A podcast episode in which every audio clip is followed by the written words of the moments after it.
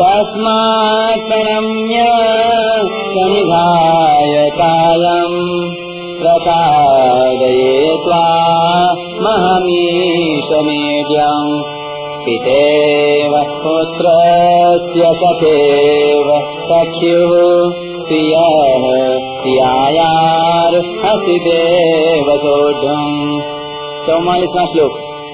इसलिए शरीर से लंबा पड़कर स्तुति करने योग्य आप ईश्वर को मैं प्रणाम करके प्रसन्न करना चाहता हूँ।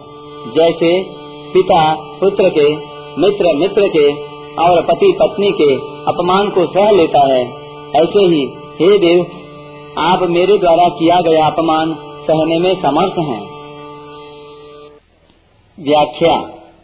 तस्मात् प्रणम्य प्रणिधाय कायम प्रसादये त्वामहमीश मीडियम। आप अनंत ब्रह्मांडों के ईश्वर हैं, इसलिए सबके द्वारा स्तुति करने योग्य आप ही हैं। आपके गुण, प्रभाव, महत्व आदि अनंत हैं। अतः ऋषि, महर्षि, देवता, महापुरुष आपकी नित्य निरंतर स्तुति करते रहें तो भी पार नहीं पा सकते। ऐसे स्तुति करने योग्य आपकी मैं क्या स्तुति कर सकता हूँ? मेरे में आपकी स्तुति करने का बल नहीं है, सामर्थ्य नहीं है। इसलिए मैं तो केवल आपके चरणों में लंबा पड़कर दंडवत प्रणाम ही कर सकता हूँ, और इसी से आपको प्रसन्न करना चाहता हूँ। पितेव पुत्रस्य सखेव सख्यु प्रिय प्रियायार हसी देव सोढ़। किसी का अपमान होता है तो उसमें मुख्य तीन कारण होते हैं। प्रमाद, यानी असावधानी से, और हँसी दिल्लगी विनोद में ख्याल न रखने से, और अपनेपन की घनिष्ठता होने पर अपने साथ रहने वाले का महत्व न जानने से। जैसे गोदी में बैठा हुआ छोटा बच्चा अज्ञानवश पिता की दाढ़ी मूछ खींचता है, मुँह पर थप्पड़ लगाता है, कभी कहीं लात मार देता है तो बच्चे की ऐसी चेष्टा देखकर पिता राज़ी ही होते हैं, प्रसन्न ही होते हैं। वे अपने में यह भाव लाते ही नहीं कि पुत्र मेरा अपमान कर रहा है। मित्र मित्र के साथ चलते फिरते उठते बैठते आदि समय चाहे जैसा व्यवहार करता है, चाहे जैसा बोल देता है, जैसे तुम बड़े सत्य बोलते हो जी, तुम तो बड़े सत्य प्रतिज्ञ हो, अब तो तुम बड़े आदमी हो गए हो, तुम तो खूब अभिमान करने लग गए हो, आज मानो तुम राजा ही बन गए हो, आदि। पर उसका मित्र उसके इन बातों का ख्याल नहीं करता। वह तो यही समझता है कि हम बराबरी के मित्र हैं। ऐसी हँसी दिल्लगी तो होती ही रहती है। पत्नी के द्वारा आपस के प्रेम के कारण उठने, बैठने, बातचीत करने आदि में पति की जो कुछ अवहेलना होती है, उसे पति सह लेता है।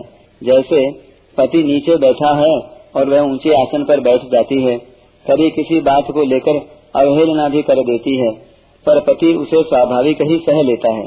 अर्जुन कहते हैं कि जैसे पिता पुत्र के, मित्र मित्र के और पति पत्नी के अपमान को सह लेता है, अर्थात क्षमा कर देता है, ऐसे ही हे भगवान, आप मेरे अपमान को सहने में समर्थ हैं, अर्थात इसके लिए मैं आपसे क्षमा माँगता हूँ।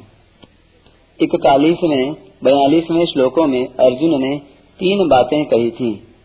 प्रमादात प्रमाद से, अवहासार्थम, हँसी दिल्लगी से और प्रणयेन यानी प्रेम से। उन्हीं तीन बातों का संकेत अर्जुन ने यहाँ तीन दृष्टांत देकर किया है। अर्थात प्रमाद के लिए पिता पुत्र का हँसी दिल्लगी के लिए मित्र मित्र का, और प्रेम के लिए पति पत्नी का दृष्टांत दिया है। ग्यारहवें अध्याय में ग्यारह रसों का वर्णन। ग्यारहवें अध्याय में ग्यारह रसों का वर्णन इस प्रकार हुआ है।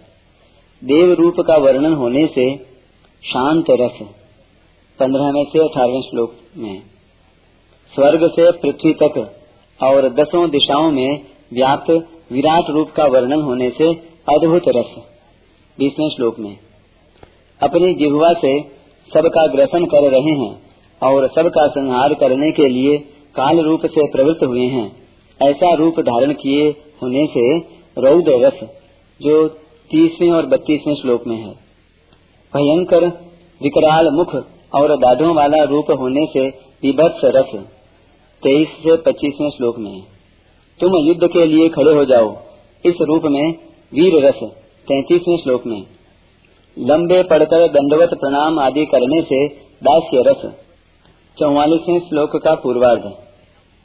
मुख्य मुख्य योद्धाओं को तथा अन्य राजा लोगों को भगवान के मुख में जाते हुए देखने से करुण रस अट्ठाईसवें और उनतीसवें श्लोक में, दृष्टांत से मित्र मित्र के पिता पुत्र के और पति पत्नी के अपमान को सह लेता है।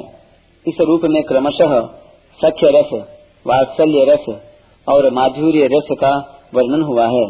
चौवालीसवें श्लोक का उत्तरार्ध, और हँसी आदि के स्मृति रूप से हास्य रस का वर्णन हुआ है।